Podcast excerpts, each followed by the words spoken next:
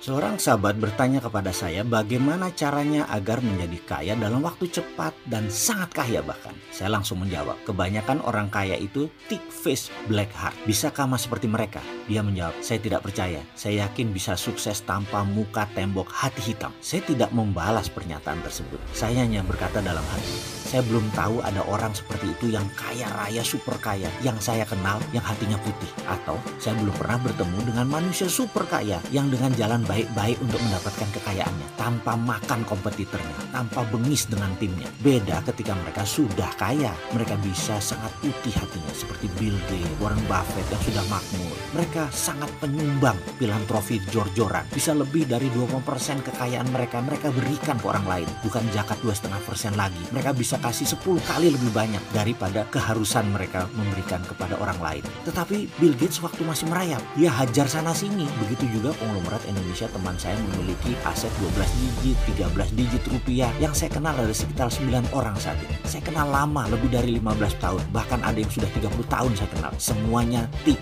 face, black heart, super pelit urusan duit kejam. Deal dengan mereka makan hati, tough, sangat demanding, push hard, menekan sekali. Dalam agreement berlapis-lapis, saling munci, banyak poison pill-nya bahkan di dalam agreement tersebut. Kalau yang milioner 9 digit, 10 digit, nah ini macam-macam dari yang sangat santun hingga yang lebih parah raja tega, dari bilioner juga ada, dari yang nggak ada catatan, pembukuan, dari yang sangat percayaan, lembut hati, tutur kata sopan, sangat spiritual dan orangnya menyenangkan banyak kalau 9 digit, 10 digit. Tapi sekali lagi kalau bilioner 12 digit ke atas teman saya atau mitra saya buh, semuanya asshole tapi secara teman mereka baik loh. Ini bicara kalau kita berbisnis bermitra atau kerjasama. Sekali lagi kalau berteman kalau bermain ya kita mau apa dilayani? Nah iya mereka atau kebutuhan transportasi private jet mereka kita tumpangi. Dan kita bawa sekeluarga sekalipun atas undangan mereka mereka pelayanannya super royal. Tapi kalau kita butuh private jet mereka secara bisnis mau pinjem jangan harap ada harga spesial. Kalau sewa pun bisa dua kali dari harga sewa pesawat pada umumnya.